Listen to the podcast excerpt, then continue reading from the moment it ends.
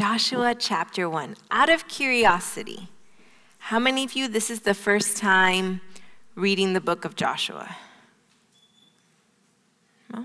One, okay. Like your first time studying it in depth? Yeah, a couple of us. Okay, okay, okay. Yeah. I was um, picturing that because I think a lot of us know what's coming in the next chapter, but I, I was trying to picture what it would be like reading this for the first time and thinking, oh, the spies promised to save Rahab, and she happens to live in the wall. I'm sure that's no big deal, you know, as you start like thinking as to what's to come. But yeah. So, surely you've all heard of famous last words, right? Um, Winston Churchill, he was a great prime minister in England, and according to my research on Google and different places, his last words were, I'm so bored with it all. Right? Kind of good words. Um, another person said, Show my head to the people, it is well worth seeing. He was guillotined, so that's it's a little dark, a little funny. Sorry. Um, and then maybe you've heard this one I only regret that I have but one life to give my country. And that was Nathan Hale. He was a patriot, a founding father during the time of the revolution. Um, but maybe you've also heard of famous first words Ocean in view, oh, the joy. And that's something that William Clark wrote uh, in his journal upon seeing the Pacific for the first time on his adventures with Lewis. Uh, I think we are all familiar with this one. Dr. Livingstone, I presume. And he was, uh, these words were spoken by Henry M. Stanley, who was looking for Dr. Livingstone, who had been missing for like a year ministering in Africa. And then this one too. That's one small step for man, one giant step for mankind. Famous first words spoken on the moon. And this idea of last words, first words, famous things came to mind as we uh, started looking at Joshua chapter 1, because these are the first recorded words that we have of the Lord speaking directly to Joshua, the new leader of Israel. We know. Um, even in our last time together, how the Lord used Moses so much in, in Joshua's life. And we know that Moses poured into Joshua. So I don't think this is the first time Joshua heard from the Lord, but it's the first time we have recorded in Scripture what God was speaking to Joshua. So we're going to pick up there in verse 1. And depending how awake we are, we'll go through all 18 verses, we'll read through it and see what the Lord has to say to us regarding these famous first words that are recorded for us, spoken to Joshua. It says, picking up in verse 1 After the death of Moses, the servant of the Lord, it came to pass that the Lord spoke to Joshua, the son of Nun, Moses' assistant, saying, Moses, my servant, is there, is dead. Now, therefore, arise and go over this Jordan, you and all this people, to the land which I am giving them, the children of Israel. In verse 3 every place that the sole of your foot will tread upon, I have given you, as I said to Moses, from the wilderness and this Lebanon as far as the great river, the river Euphrates, all the land of the Hittites, and to the great sea toward the going down of the sun shall be your territory. No man shall be able to stand before you all the days of your life. As I was with Moses, so I will be with you. I will not leave you nor forsake you. Verse 6 Be strong and of good courage, for to this people you shall divide as an inheritance the land which I swore to their fathers to give them. Only be strong and very courageous, that you may observe to do according to all the law which Moses my servant commanded you. Do not turn from it to the right hand or to the left, that you may prosper wherever you go. Verse 8 This book of the law shall not depart from your mouth, but you shall meditate in it day and night, that you may observe to do according to all that is written in it. For then you will make your way prosperous, and then you will have good success. There you go. Some of you are wondering how to be more successful in life. There's a recipe there for us in verse 8. Picking up in verse 9 Have I not commanded you? Be strong and of good courage. Do not be afraid nor dismayed, for the Lord your God is with you wherever you go. Then Joshua commanded the officers of the people, saying, Pass through the camp and command the people, saying, Prepare provisions for yourselves, for within three days you will cross over this Jordan to go in to possess the land which the Lord your God is giving you to possess. And the Reubenites, the Gadites, and the half tribe of Manasseh, Joshua spoke, saying, Remember the word which Moses, the servant of the Lord, commanded you, saying, The Lord your God is giving you rest and is giving you this land. Your wives, your little ones, and your livestock shall remain in the land which Moses gave you on this side of the Jordan. But you shall pass before your brethren armed, all your mighty men of valor, and help them. Verse 15, until the Lord has given your brethren rest, as he gave you they also have taken possession of the land which the Lord your God is giving them. Then you shall return to the land of your possession and enjoy it, which Moses, the Lord's servant, gave you on this side of the Jordan toward the sunrise. So they answered Joshua, saying, All that you command us, we will do. And wherever you send us, we will go. Just as we heeded Moses in all things, so we will heed you. Only the Lord your God be with you, as he was with Moses. Whoever rebels against your command and does not heed your words in all that you command him shall be put to death. Only be strong and of good courage. Lord, again, we just thank you so much for these verses, God. May your presence be sensed here tonight as we pour over um, the words that you've given us, God. Speak to us, each and every one of my sisters, Lord. Answer the questions of their heart, God. May your presence be with us, Lord. It's in your name that I pray. Amen. If I were to give a title to tonight's message, it would be Great Commissions and Great Covenants. Great Commissions and Great Covenants. Uh, recently, I was at a at a workshop, seminar, retreat sort of thing, and the speaker encouraged us that one of the things you can do when you really want to glean from God's word is to print out the chapter, right? So, Blue Letter Bible, there's a lot of resources online, and you can actually print out that chapter, and then you can color code it. So, anytime you see a command, let's say you highlight it in green, right? Because green means go, so you highlight all the commands as to what you're going to do. Maybe anytime you see a warning, you underline it with that red pen, right? Like the teacher would mark your corrections like, don't do that, stop doing that. You know, you need to heed any warnings. And maybe any promises in that chapter, you pick your favorite color. So for me, it would be purple. Maybe for you, it's blue or something else. And any promise, you could either put a star next to it or a heart, or you highlight it in that favorite color of yours. And you see the richness of God's word. Because it's true, sometimes you go through something, you're like, okay, this was great for Joshua, but my name is not, you know, Josue, it's not Josefina. I don't know what I'm supposed to do with this chapter, but you can. You can go through and highlight God's word in this way. And it was really interesting to me, just in the first nine verses, how many commandments the Lord laid before Joshua. Here are all the things you should be doing. Here are all the things to not be doing. Here are ways that you can be active in what the Lord has called you to do. My dear sisters, do not waste time in inactivity. God's return, Christ's return, is so soon. And we need to be busy about his work. He's given us stuff to do, right? That's the Great Commission.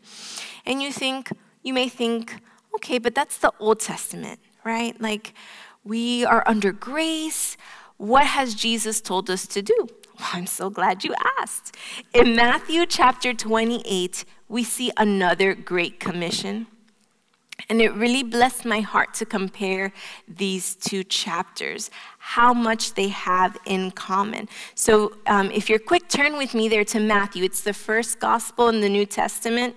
So, you'll pass a bunch of like prophetic names, and then you'll start getting to some that are familiar, like Mark and Luke. You've gone a little bit too far. And we are in the book of Matthew, the very last chapter, Matthew chapter 28 I'll start reading for us in verse 16 as you turn your pages there to Matthew chapter 28. It reads Then the eleven disciples went away into Galilee to the mountain which Jesus had appointed for them. Verse 17 When they saw him, they worshiped him, but some doubted. And Jesus came and spoke to them, saying, All authority has been given to me in heaven and on earth. Go, therefore, and make disciples of all nations, baptizing them in the name of the Father and of the Son and of the Holy Spirit, teaching them to observe all things that I have commanded you. And lo, I am with you always, even to the end of the age. Amen. I don't know how many similarities you were able to see, but I thought it was interesting that some of the first words that God tells Joshua says, Now therefore arise, go. Right? And Jesus tells his disciples. So again, it goes back to our intro. First words, last words. The last spoken words that Jesus gave to his disciples were began with go therefore right? So it's the same command. Now, therefore, arise and go. Now, go, therefore, to make disciples. Make disciples, teach other people how to follow Jesus, how to be like him. And we're told to do this in all nations. But it's so sweet to see in Acts, as we're given more information about this command, that it tells us to start in Jerusalem to start with those people close to us, those in your home. If you're a mom here, your children, right? If you're a teacher, your students, the, the people that God has put in your path, these are the ones that we are to start with to make disciples of them and all the nations. And then in verse 20, it tells us to observe all things that I have commanded you. And it's very similar to verse 7, where it says, observe, observe to do according to all the law. All things we are told to observe. And it's we live in a day and age where people try to pick and choose what they can apply from God's word. His standards of righteousness apply to this, but not really this because it's inconvenient. Or not really this because I don't think it's loving. Or not really this because, you know, hello, we're in 2022, so obviously, no all things. It was true for Joshua, it was true for Jesus' disciples, and it's true for us, all the disciples in this room. We need to observe all things that Christ has commanded us. And you know what, ladies? These commands, both in Joshua chapter 1 and in Matthew 28, come with a promise, right? I am with you always, even until the end of the age. And time and time again, God reassures Joshua that he will be with him. His presence. Isn't that a beautiful promise? So, under Great Commission, our first point is commands. What are you commanded to do tonight, my sister? I'll give you a hint. You'll find it in God's word. So, the first step, read it, right? Get your marching orders, get your go therefore. Meditate on his word, like it tells us there in Joshua, day and night. Start it with a psalm in the morning or Proverbs in the morning. And then at night, maybe you go through the Bible reading plan that we're doing as a church, or you flip flop it around. Whatever it takes to be in God's word day and night. Don't let your phone be the first thing you look at and the last thing you stare into as you go to sleep. Be in God's word, meditate in Him. And you can have not just the commands, but the second thing we can hold on to under Great Commissions is certainty, right? So with the commands comes His certainty, the certainty of His presence. I love that in Matthew 28, the promise is that Jesus will be with us always. And then in Joshua, in verse 9, the promise is wherever you go, right? So always, wherever, that's like the time space continuum. That's everything. The Lord desires to be with us. And the only thing that separates us from God's presence is our sin. Right? We have that beautiful promise in Romans 8 that not even death nor life, angels, demons, these spiritual forces, nothing created can separate us from God's love. But the only thing that can separate us from his presence is our sin. Leave that at the altar. Repent. Come to Him. He loves you. He wants to be with you. We can have that certainty as we obey His commands. Joshua was faithful to lead the people in the commandments to conquer and to divide the inheritance. He had the support of the tribes east of the Jordan and the promise of God's presence. But, oh, dear Christian, here tonight, we have something greater. You see, one greater than Joshua has come, and he has given us the promise of his Holy Spirit, not just his present with, presence with us, his presence can't be in us. It can come upon us, it can overflow through us. What a sweet certainty we can have. And this brings us now to chapter 2 in the book of Joshua, where we'll see great covenants. So, chapter 1 was the Great Commission. Through there, we saw the commands and the certainty, the commands found in God's word, the certainty based in God's presence.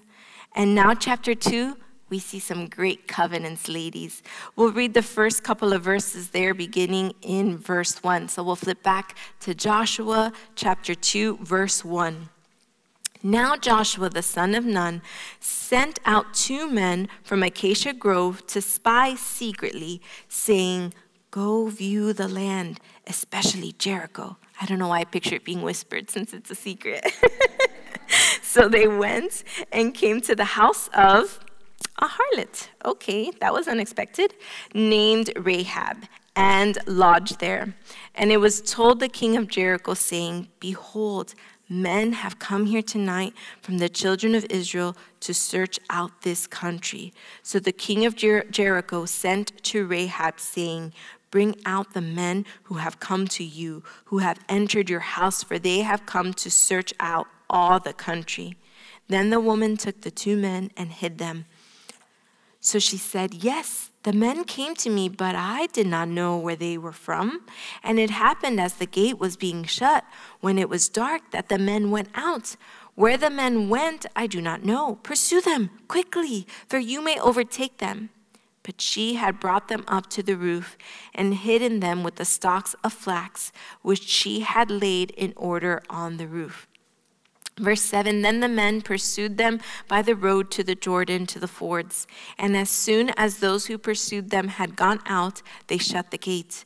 Now, therefore, now before they lay down, she came up to them on the roof. Verse 9 and said to the men, I know that the Lord has given you the land, that the terror of you has fallen on us, and that all the inhabitants of the land are faint hearted because of you.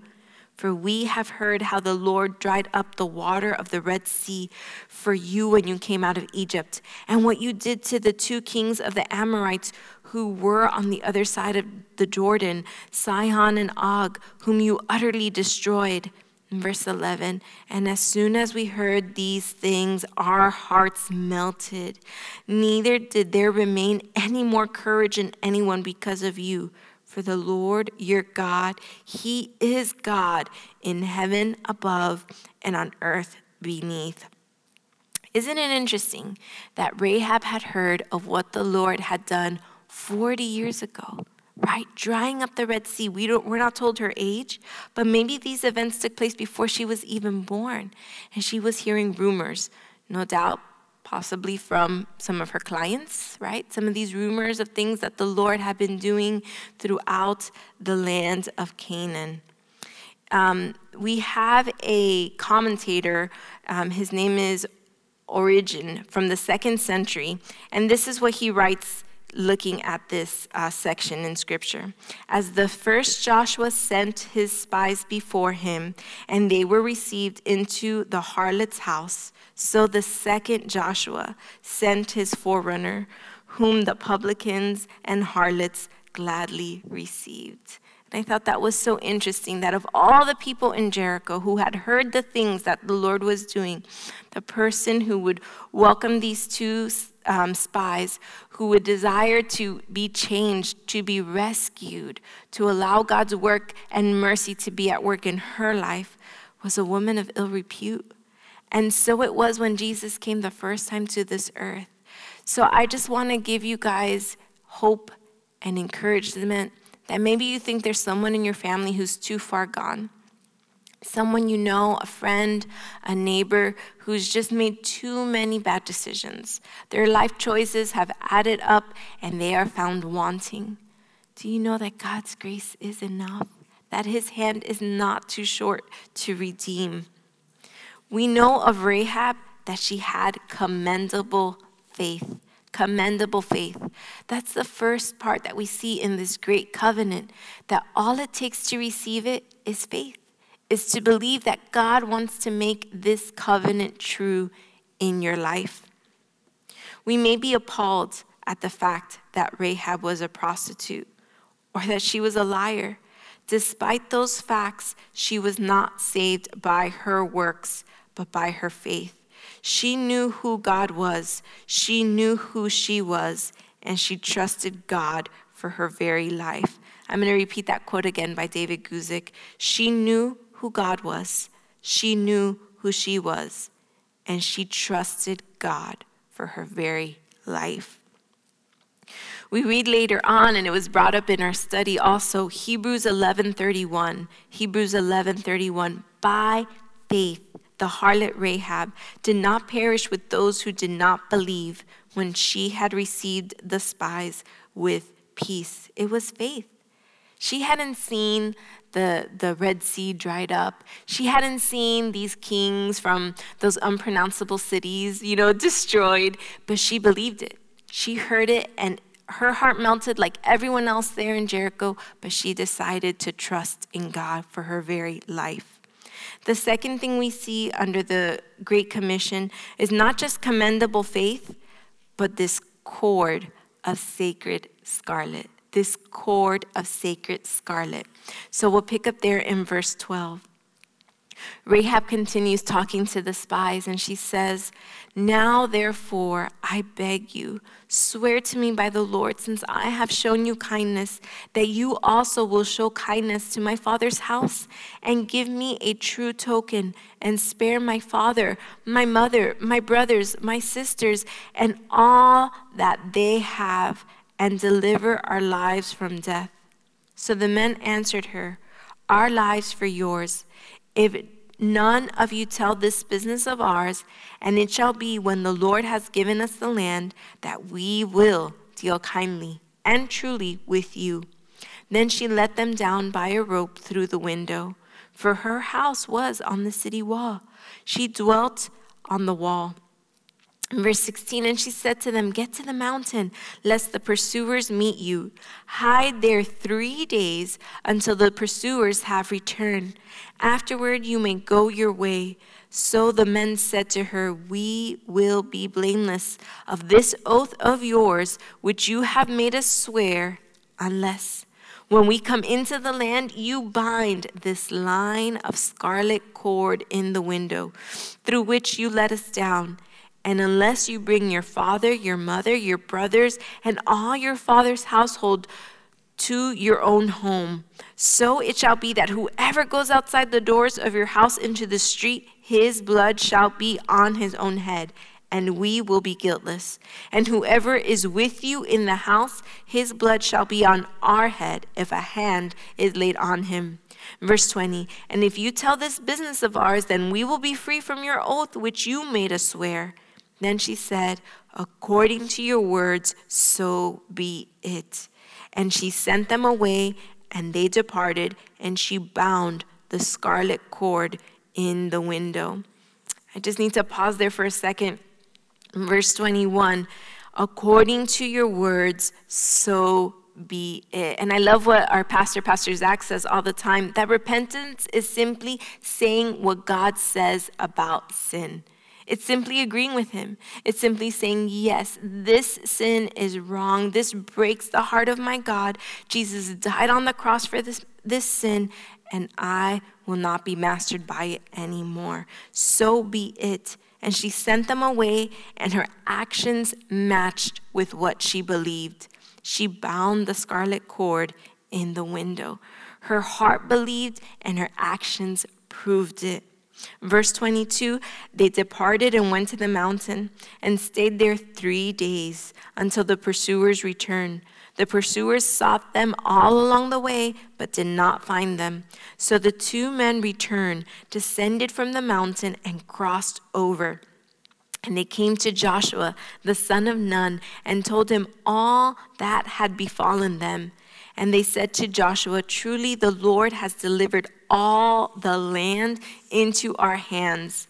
For indeed, all the inhabitants of the country are faint hearted because of us. It's so interesting to point out that the spies maybe went in with a military purpose, right? Try to find the city's weakness, try to figure out a point that we can enter. And they came back with zero tactics. You could tell this was their first gig as spies, right? They, they came back with zero military intelligence, zero strategy, right? Like they didn't even find the name of a guy they could bribe to let them into the gates, nothing. Because the work that the Lord wanted to accomplish was not with the arms of the flesh, but it was spiritual. It was to save Rahab. It was so she could be part of that lineage of Christ. It was so that God's promise to Abraham that all the nations in the world would be blessed would come true. It was so that our King Jesus would be born through the most unlikely of characters, of people, right? With little character, yet he chose them and he saved them. Sandy Adams put it puts it this way, looking at the, the close of this chapter, uh, with the spies waiting three days and that scarlet cord being a symbol of salvation. He writes, For Jesus too came to earth to spy out the land. He hung and was lowered from a scarlet rope, literally a blood-stained cross. Afterwards, he hid for three days in the grave. Jesus then rose from the dead and ascended to heaven. He returned to camp, so to speak. But he's coming again to judge the world, and the only folks who'll be saved are those holding on to that scarlet cord. It's a picture of the work of Jesus. We can be those women of faith that hold on to God's work on the cross, to Christ's work on the cross, to be saved not just us, right? Our whole household. I love Rahab as she's um, asking for this blessing, for this mercy from the spies. It's almost like she started with the people closest to her, and she's like, oh yeah, and so and so. Oh yeah, and so and so, you know, like, and then finally she's like, and, and anyone who comes into my house, everyone of my household. And isn't it the way with us? Like when we first get to know Jesus, we start with, oh, I need to tell my best friend, or oh, I need to tell my husband, or I need to tell my mom or my child. And then it's like, wait, but, but this person they need Jesus too. And before you know it, you're just overflowing with joy to tell all others of the fact that you have been saved. You know, even though Jesus' final words to his disciples while he was here on earth are recorded in the Gospels, his actual final words for this earth are recorded in Revelation. So we'll turn there now to that last book in the Bible. It's been such a joy. Um, studying it on Sundays. Christ's final words in Scripture are recorded there in Revelation chapter 22. We'll pick up in verse 6. Then he, Jesus, said to me, These words are faithful and true.